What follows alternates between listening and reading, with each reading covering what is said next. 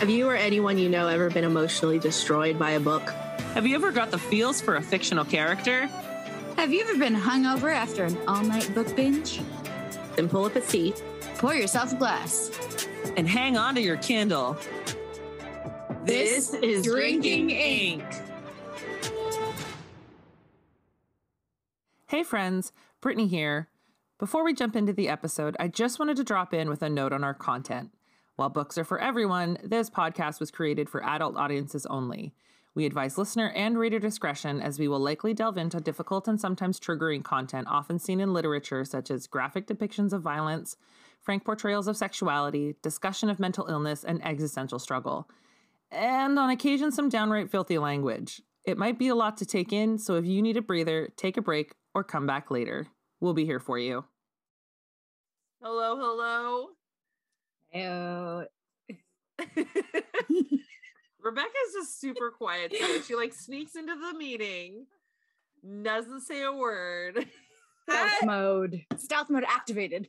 I just traveled over six thousand miles in the last seven days. I'm I'm still recovering. All right, we can give you that. I can give you that. That's fair. We'll we'll let you have that one for now. Did you have yeah. fun? That is the question. You know what? I it was something. We'll, we'll leave it at that. An episode for another day, folks. oh yeah. So we're talking about conspiracy theories. Ooh, spooky. book theories, conspiracy theories around mm-hmm. books, all of that fun stuff. And I'll be honest, there are so many that I had a really hard time picking one.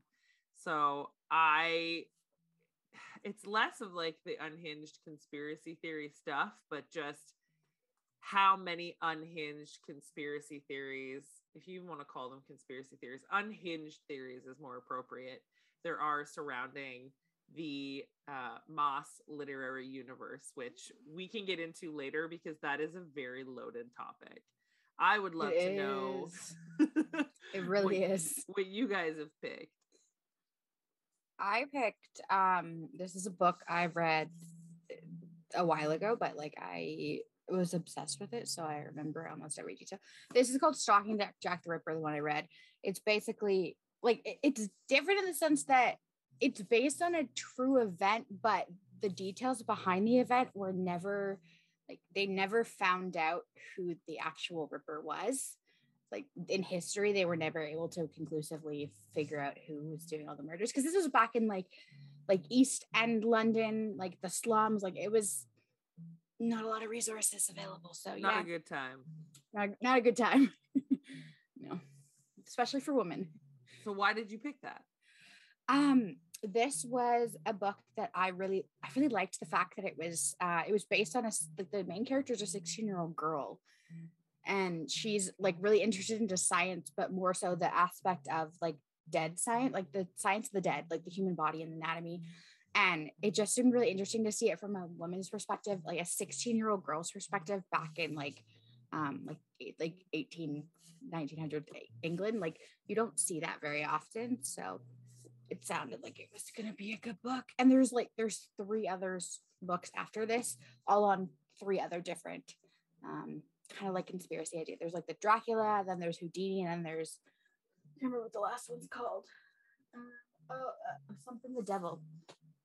Very cool, and that's by Kerri Maniscalco, isn't it? Yeah, she's the one. She wrote the Wicked Kingdom or Cursed Kingdom or something Kingdom books.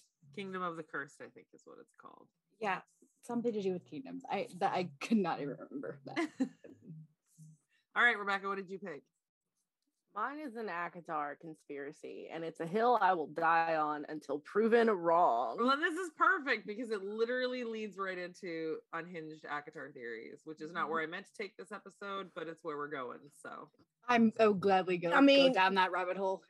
given given the current book environment, it's like you can't talk about conspiracy theories without mentioning ACOTAR, though. Like that's that's what it's our lifeblood, you right. know, at the moment. Also, I think the very, three of us very... are just obsessed.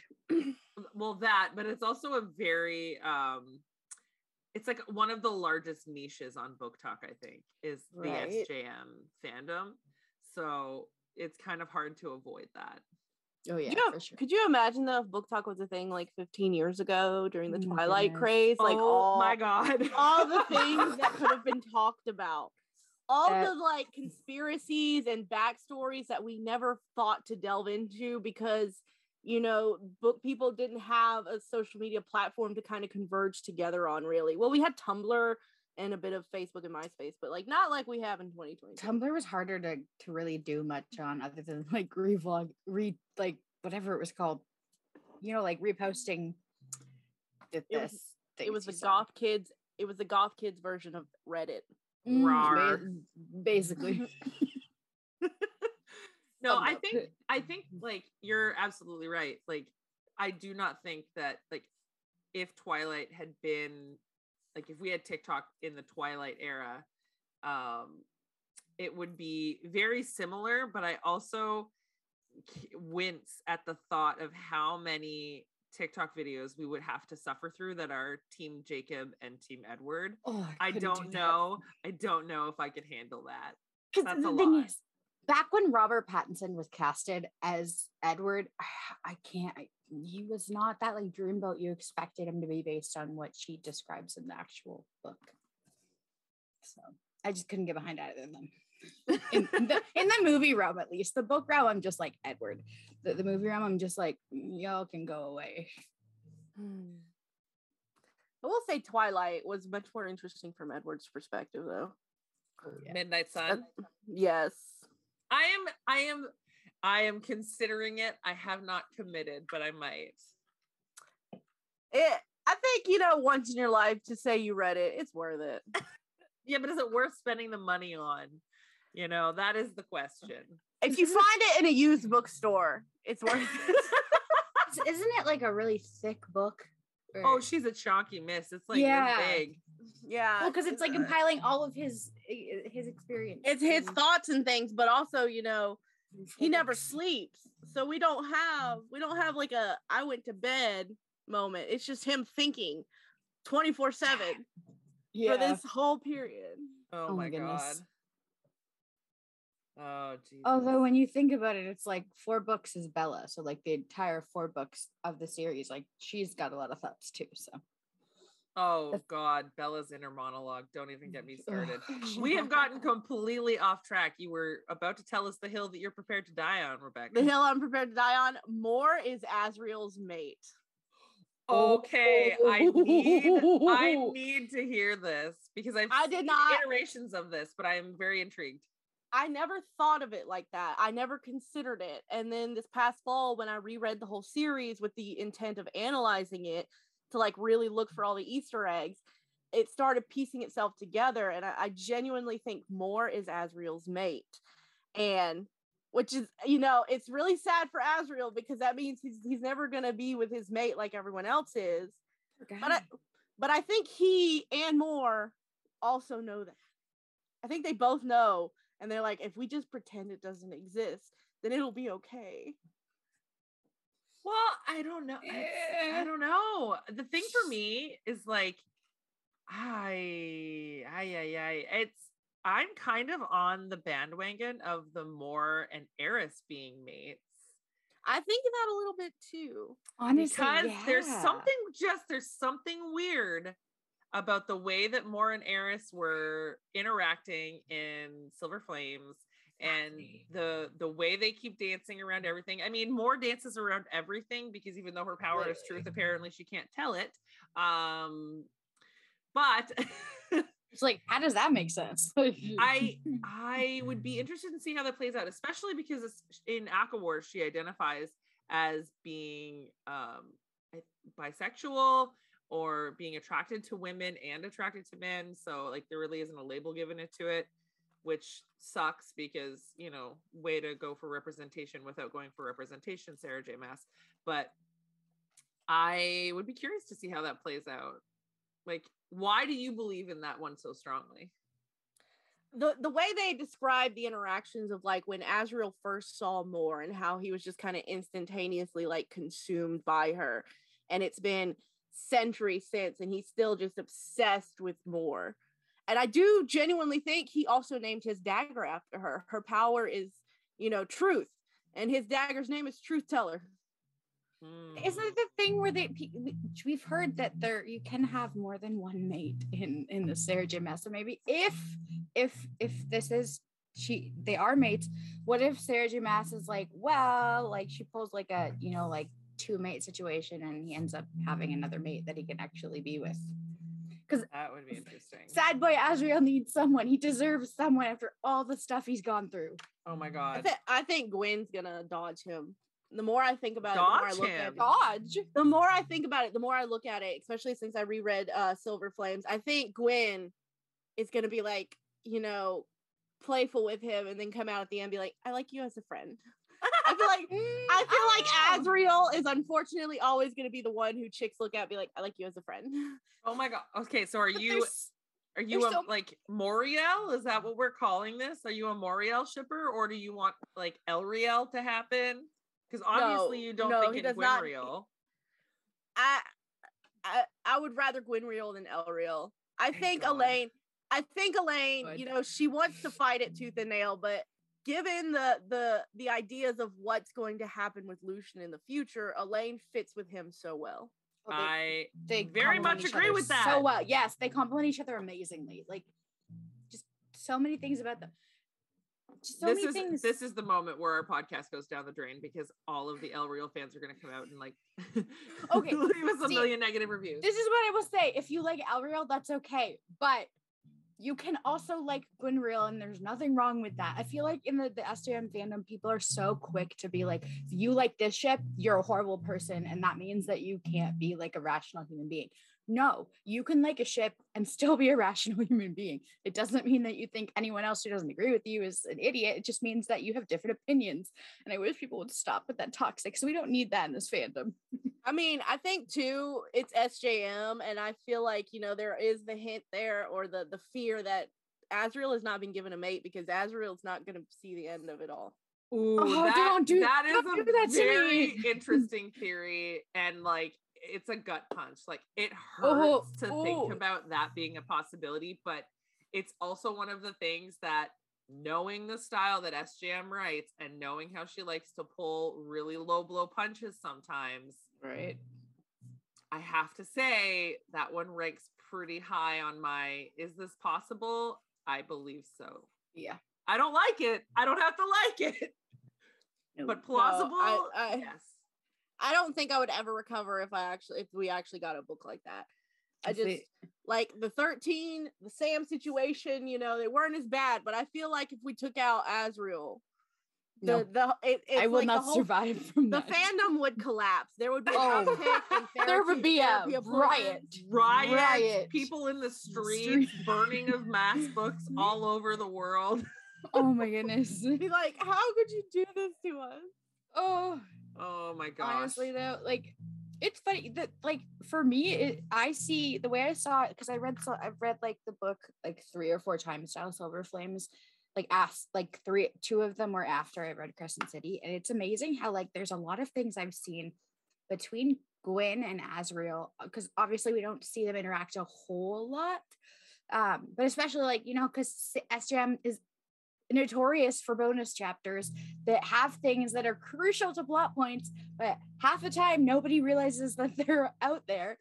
Um, because in in the I I'm pretty sure the book I had, the copy I had has the like or anyway, I read the bonus chapter with Azriel and it's like there's some things in there that you're just like this this is kind of hinting at like maybe a Gwyn a Gwyn relation like Gwyn and and Azriel. And and just some of the things that she says if you read between the lines in Silver Flames like the way they interact is kind of like what's going on here you're like you, you sense that there's more going on there between them because like do you remember when she interacts with him and something happens that you're just like oh oh like you know I don't want to spoil it for anyone but um there's just so many I think that Azriel bonus chapter two was kind of I think it was a big setup, the Azriel one. I don't think the Feyre Rhysand was more to just like here's your cutesy for them.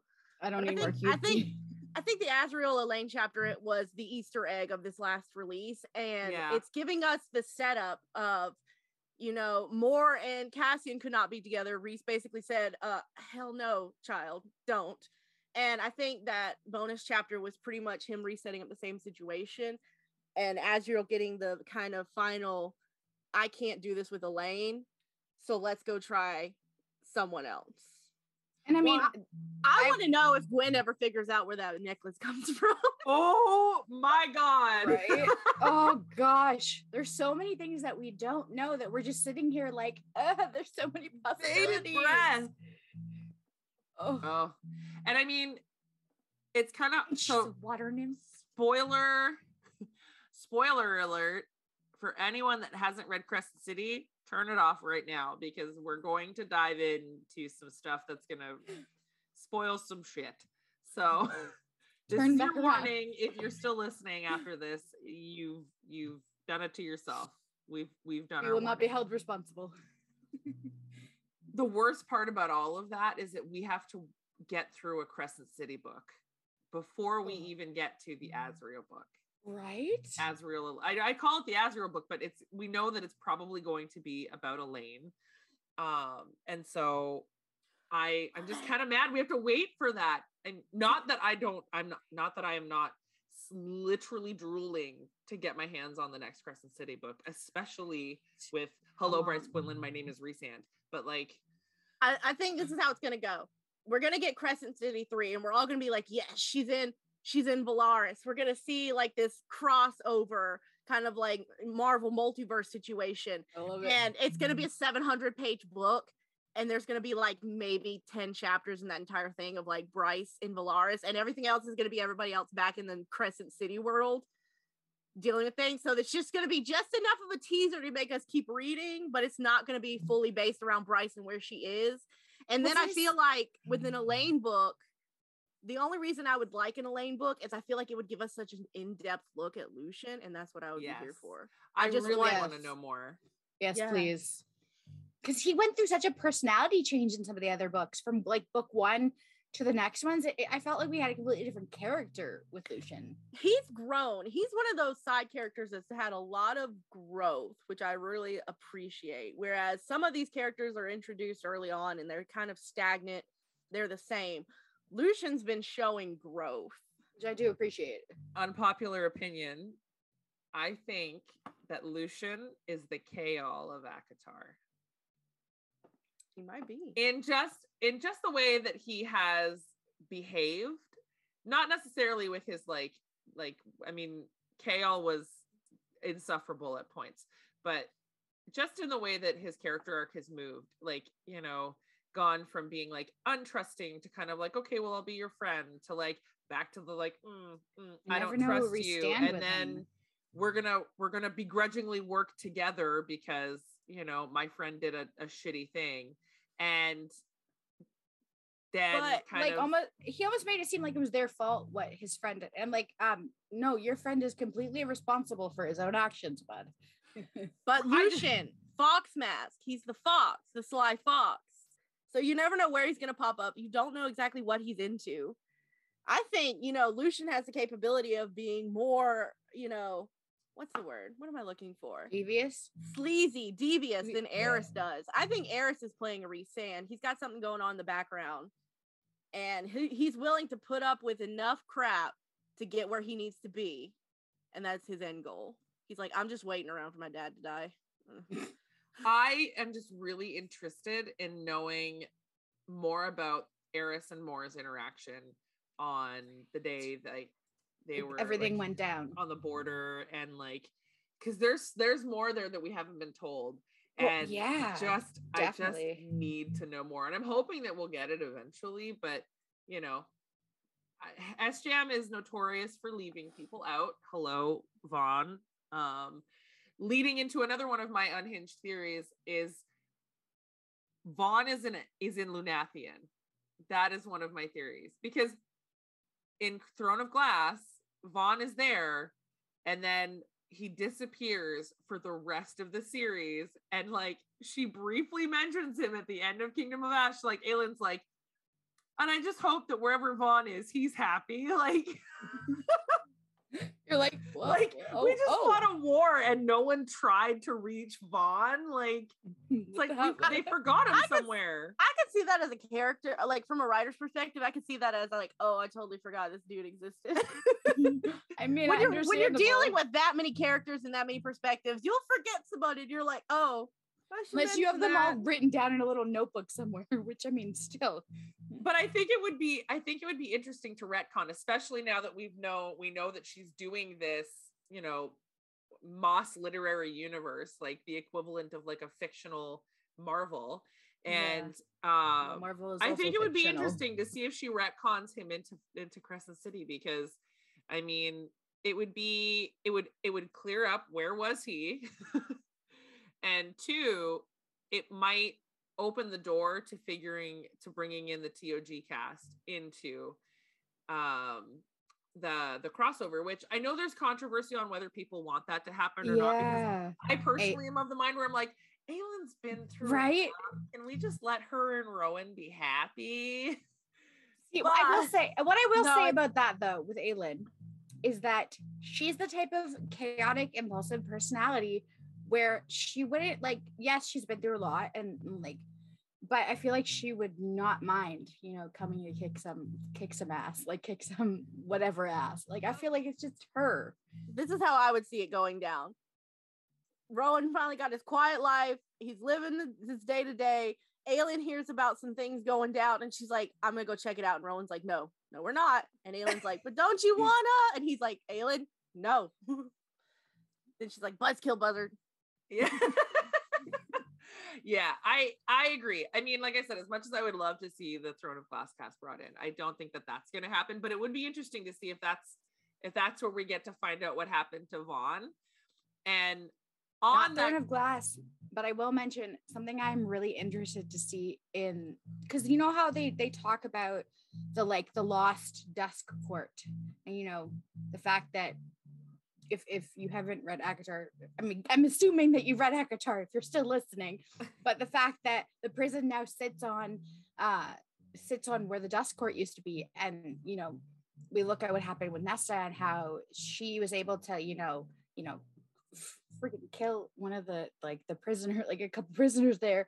Um and also like you know she's mentioned as like lady death. And like typically death you know when you think of death like people refer to like the dusk as like part of death mm. so i don't know like there's a mm. lot of like little hints that i saw that i really really hope again like wishful thinking but i really hope that nesta is like somehow like connected to the dusk court because i feel like her and mm-hmm. bryce especially would would just get on really well you know Ooh. you know, I- like lady, high mm. lady of the dusk court.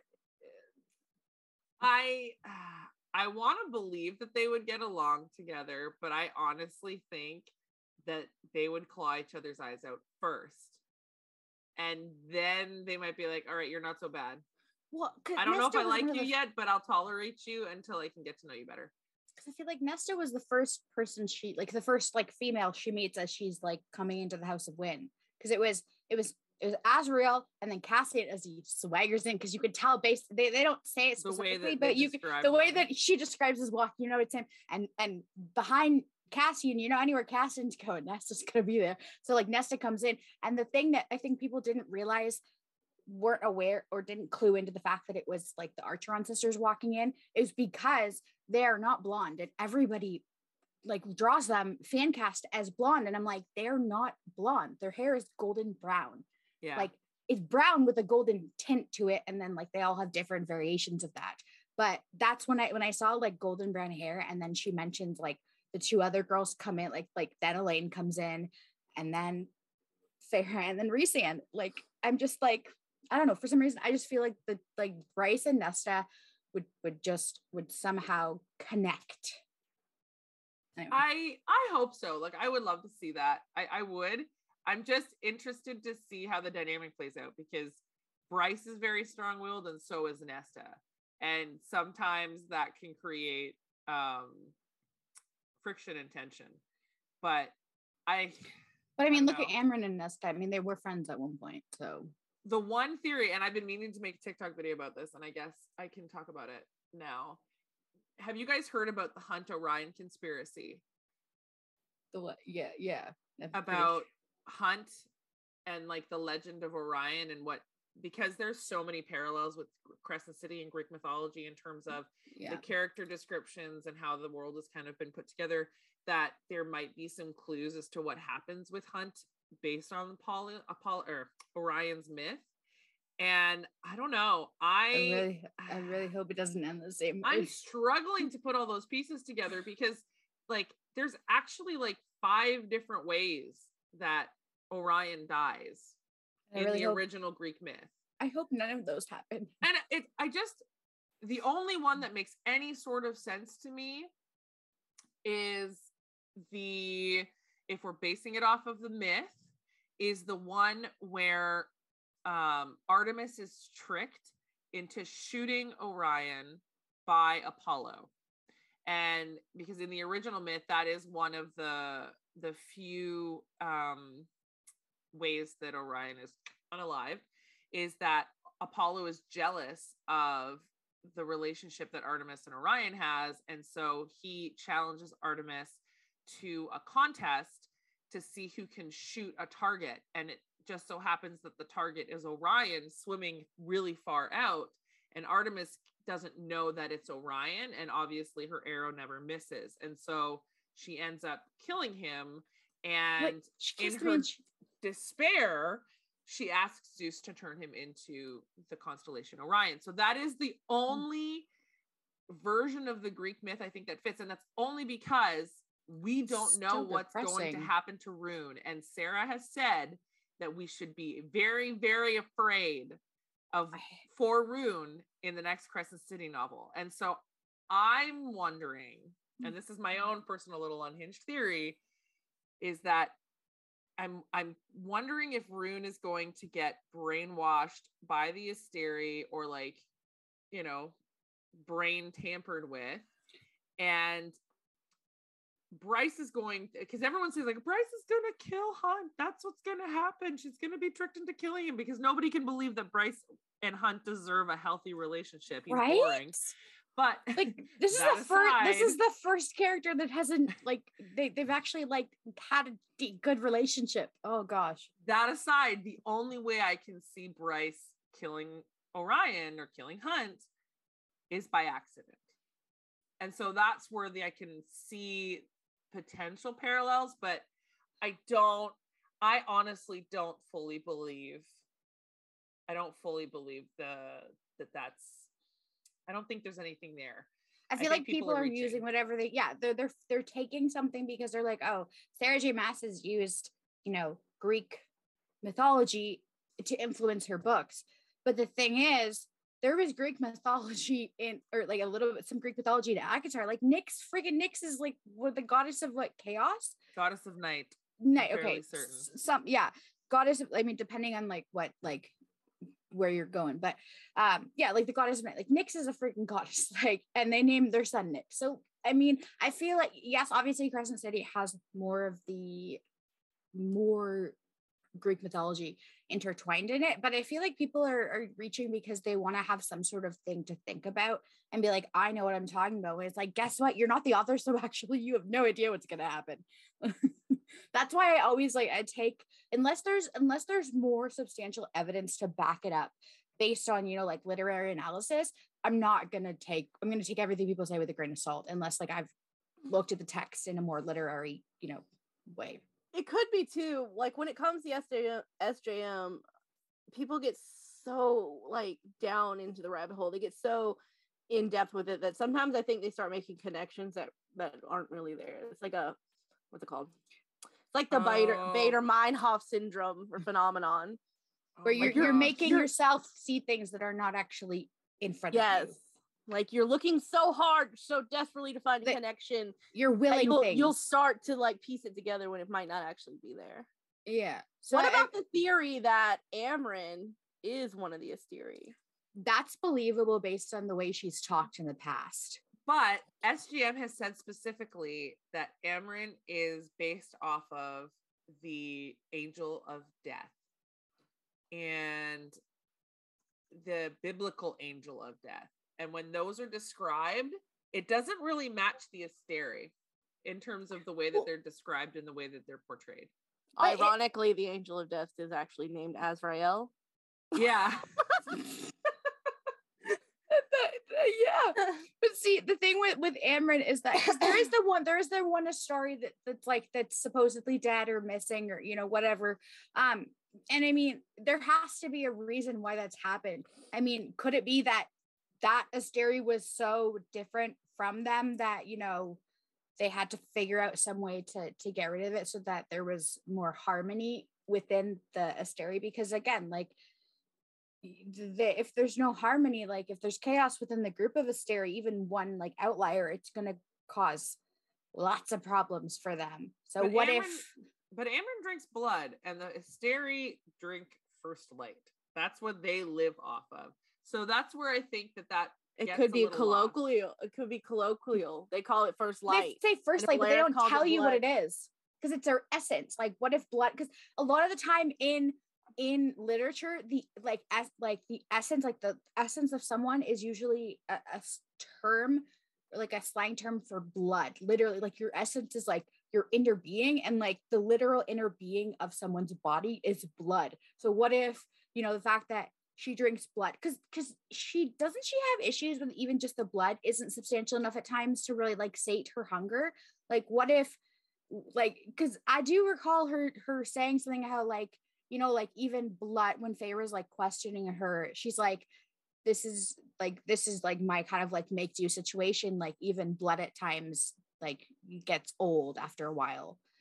So like what if she's used to something like this like more like uh because first light you know being all pure and whatnot she's used to something more like pure and higher. Because again it's like the the Asteri have basically like evolved who these people are taken them and like changed them because didn't they say there used to be like multiple in Crescent City it says there used to be multiple different um like there was two kinds of fae Oh, How it's I like- would have to reread, and I But I mean, in there's, Prythian, there's you have Bryce high and and low. then there's fae. Danica. Danica would be considered a fae because she's like she's a shifter fae, but she's still fae. And then there's like the the the t- traditional fae that we think of when we hear the word fae, like who Bryce is.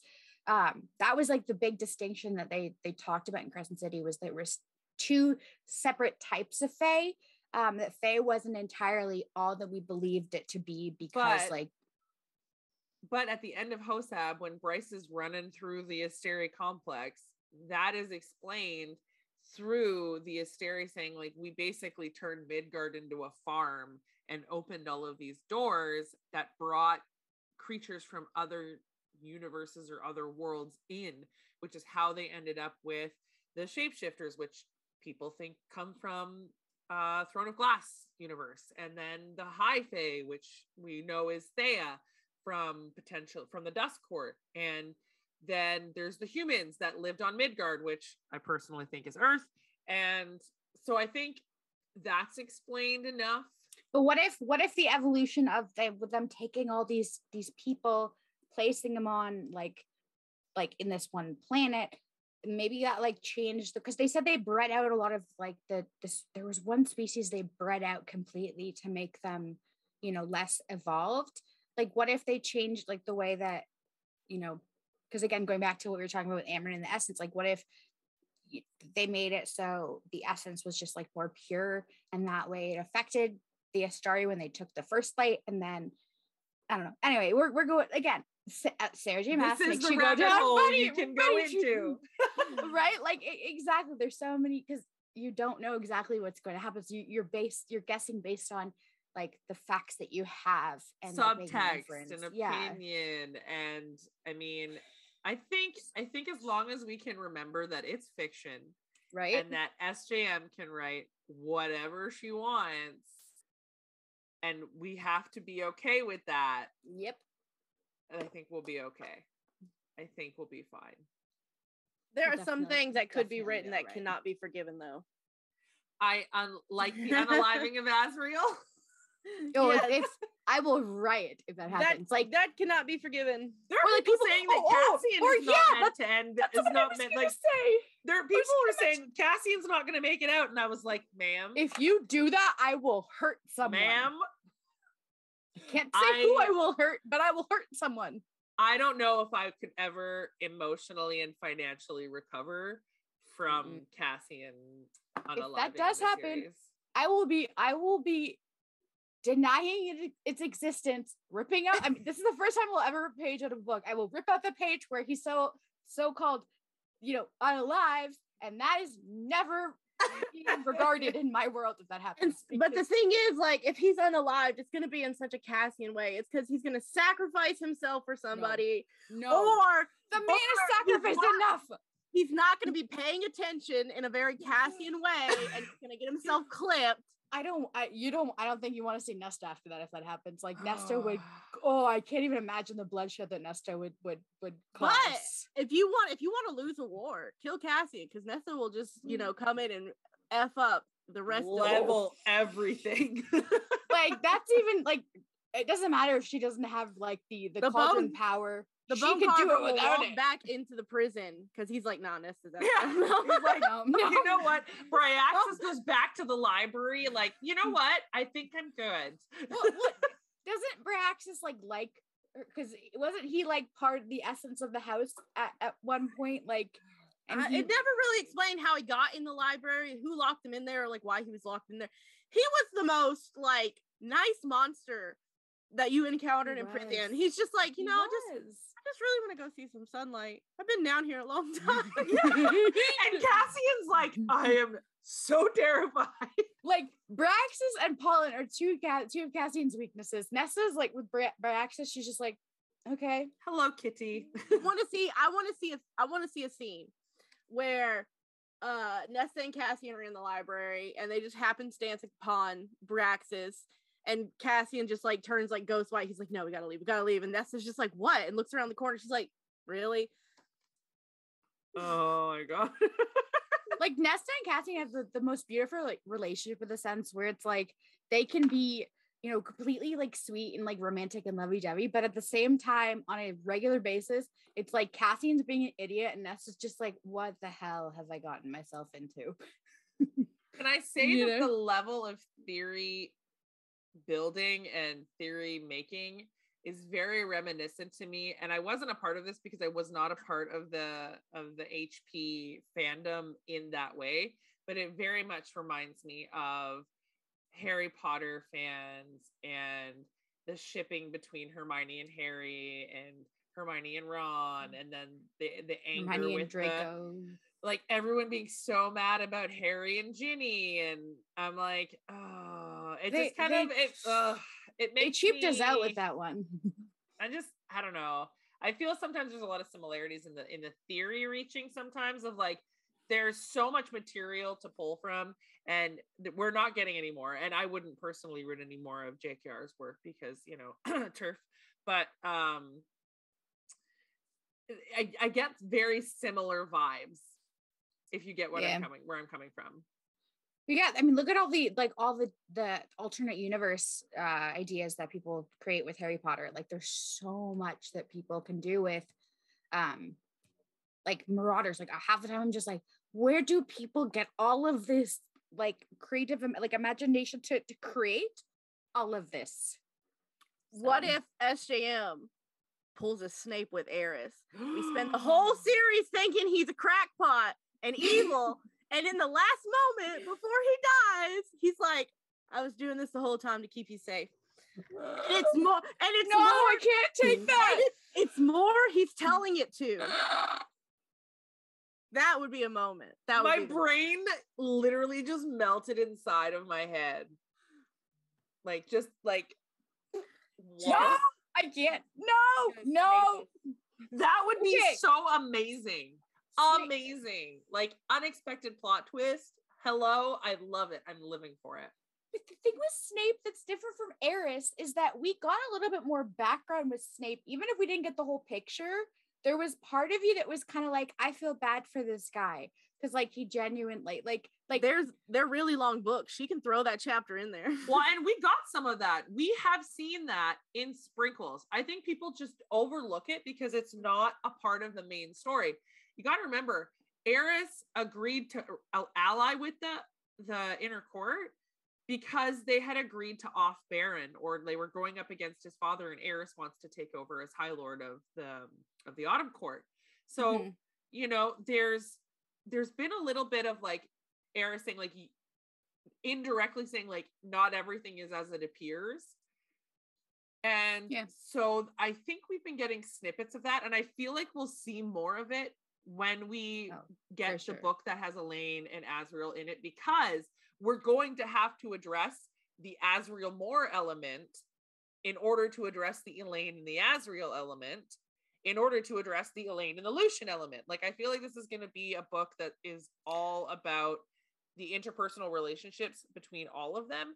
And I when really we learn Gwyn more about. Azriel more, we're going to learn more about Eris as a character and Eris maybe what he's lived through and his experiences because also him and Lucien are brothers and so that kind of completes the weird little Venn diagram of overlapping histories that I feel hmm. like could be explored in the Elain book. It I does make sense. Mor is going to have a bigger part in the upcoming book, given how she was so absent in the last one. But then she had there's that more chapter in Frost and Starlight that kind of Mhm. gives a bit of a perspective to it too. I also love how these two other um, Autumn Court brothers are just never named. I know, right? brother one, you brother have two. you have Lucien, you have Eris, and then you have these two other dudes that no one ever Mhm. gives a name to. Doesn't he have seven children? It was I'm seven sure- sons of the Autumn Court, and I'm there's sure only four of them ever talked about. I'm yeah, only I'm sure some of them have been killed. Because it's It a might have freaking Beron. Like, like you think you're gonna like all seven of your children are gonna make through having Beron as a father? Like, someone's gonna do something that's They might have been knocked off, off. like back in the day in the war. They could have been knocked off when Amarantha was ruling. I feel like Beron is one of those people that was like, if you don't do this, I'm gonna kill your son. He's like, I got six more. Right? Like, Like- I got I got a spare. and Aaron is and spares. I've heard some really unhinged theories too. Like when I was researching for this episode, that like there are people that are like, well, maybe the only reason that Beron has boys is because he's like sacrificed the girls at birth. And I'm like, all right, now we are like spinning This wildly dark.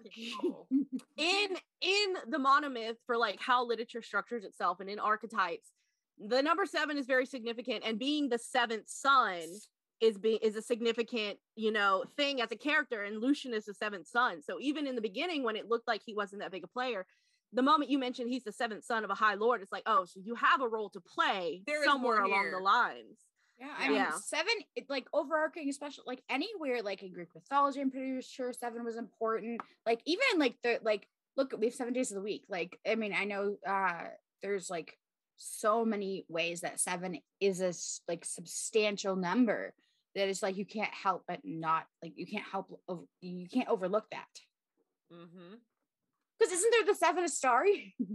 Yeah, and there's seven Asteri. Like there's it's I think it's and that's the one thing like I get SJM is problematic in the sense that she's very racially ambiguous with her characters.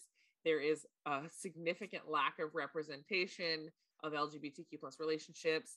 And then there's that whole icky mess with the Breonna Taylor announcement slash thing.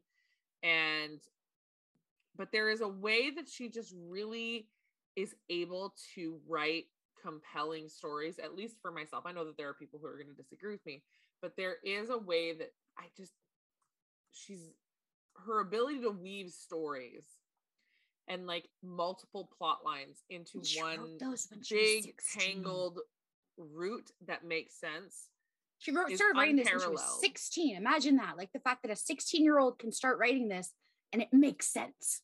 it's hard to it's hard to to not acknowledge the the level of skill that Right. goes into that Like you got to have some mad talent to do that.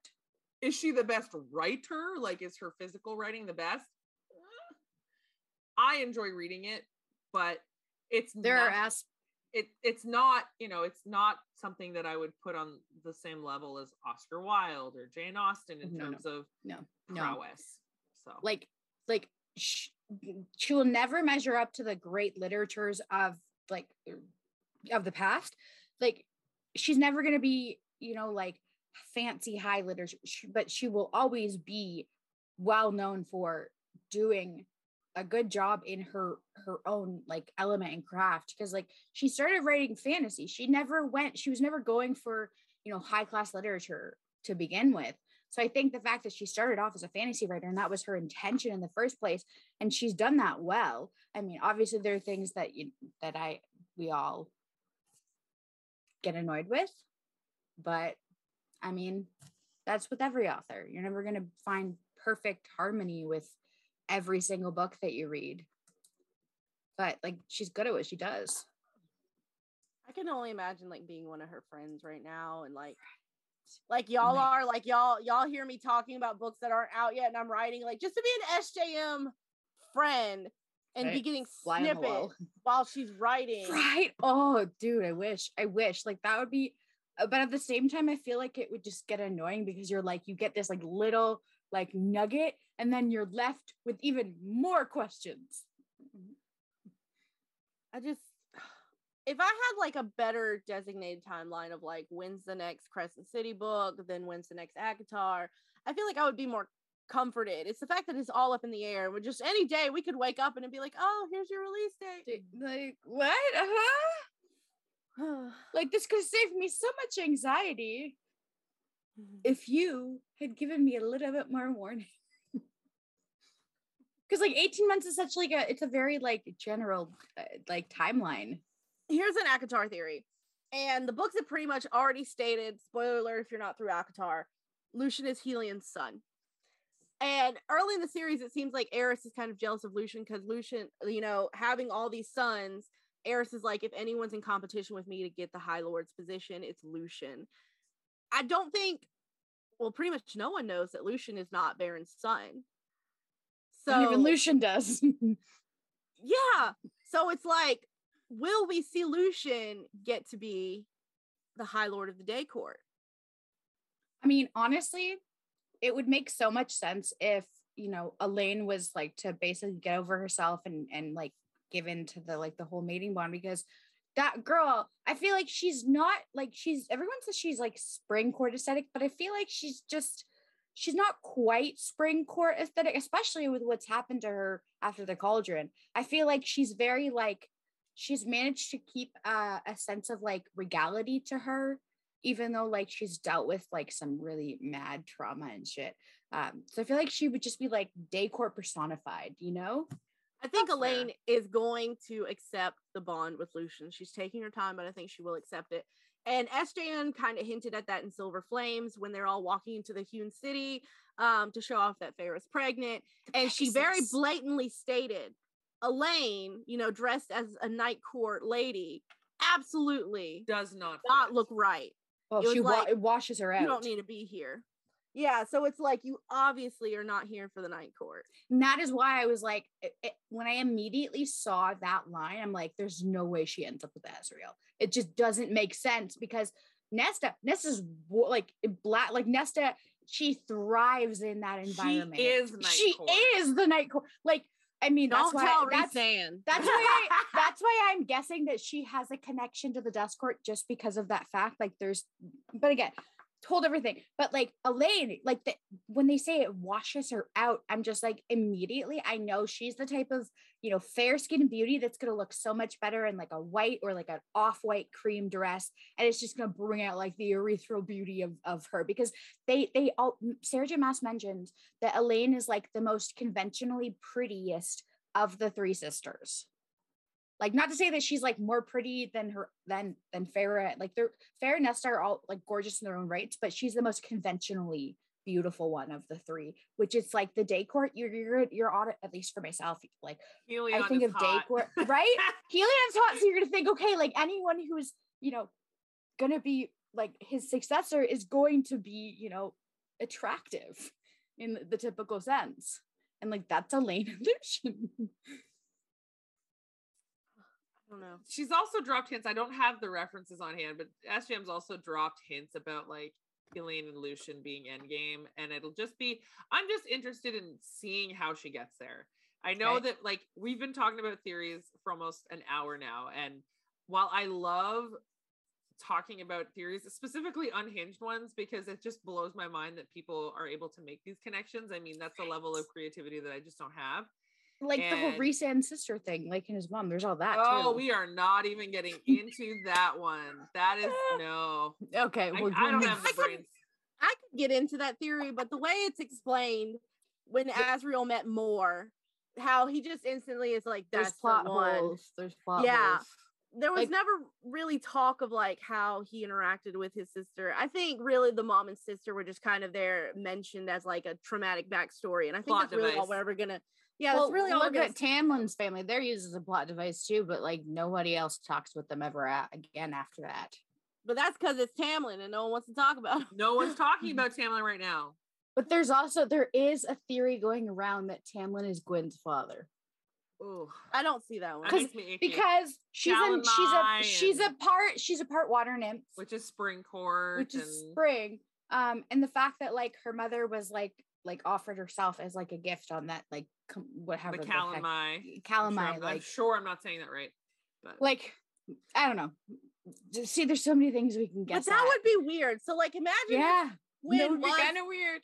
imagine if Gwyn was Tamlin's daughter. Tamlin dies without like producing a real heir, and like some for some reason the magic jumps to Azriel, and then Azriel's High Lord of the fr- Spring Court. with his shadows, with his spooky shadows. Like I, mm. it's just it's impossible. It's Right. impossible, and But- it's It would be like Lord Lochan, Lord Lucian, Lord Lorcan Lochan.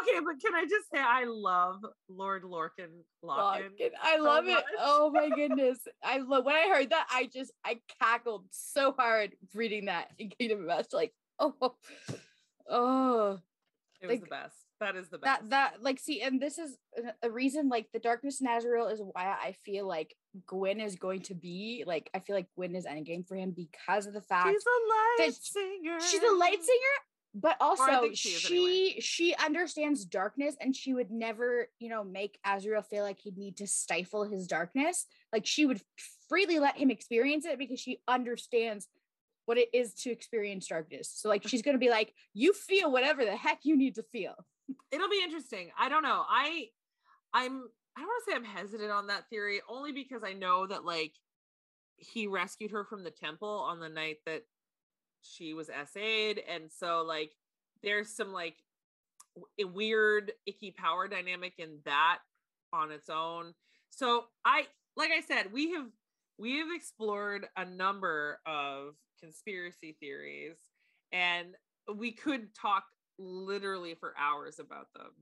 We could. And as fun as they are, the bear, the brass tacks of it all is that we just don't know. And we Won't know can't know come out until the next book comes out. Which, Sarah, if you're listening to this, we would like it as soon as possible. Please, hurry up please, and thank you. The thing is, she says at least Mm. Crescent City 3 and the next ACOTAR are written. We're just waiting for the publisher to get on board. Hurry the Everybody f start up sending vibes. Send the hurry the f up Uh, hmm Just send us the good vibes. Send all of your vibes to Bloomsbury and hope that they get this out in February of 2023. I Because wouldn't boy, mind if boy- you do something more f- per, like boycott all physically Bloomsbury books until the next ACOTAR is released. Tell them we Oh. will not buy another Bloomsbury until for the legal next purposes, ACOTAR. for legal now there's a not you do conspiracy this, theory for but you. like if you want to someone you know like send them a strongly worded letter or you know show up to their physical door i'm not saying you should do this oh legal God. Okay. All right. All right, Mia. Mia, we do not need cease and desists. We don't need anyone doxing. we aren't going to get super scary because hey, hey, we're smart, respectable. We're bitchy, but we're smart, respectable bitches. that is true Oh my god. Oh my god, this has been so fun, guys. I will catch up with you guys next week. Want more from the bookish bitches? Follow us on tiktok at drinking ink podcast for updates on our newest episodes releases and behind the scenes chaos or send us an email at drinkinginkpodcast at gmail.com You can find us on Amazon, Google, Apple, and Spotify to get more bookish podcast fixes. You can also follow our hosts on their personal accounts located in the show notes, along with full transcriptions of this episode and more. Stay thirsty, friends.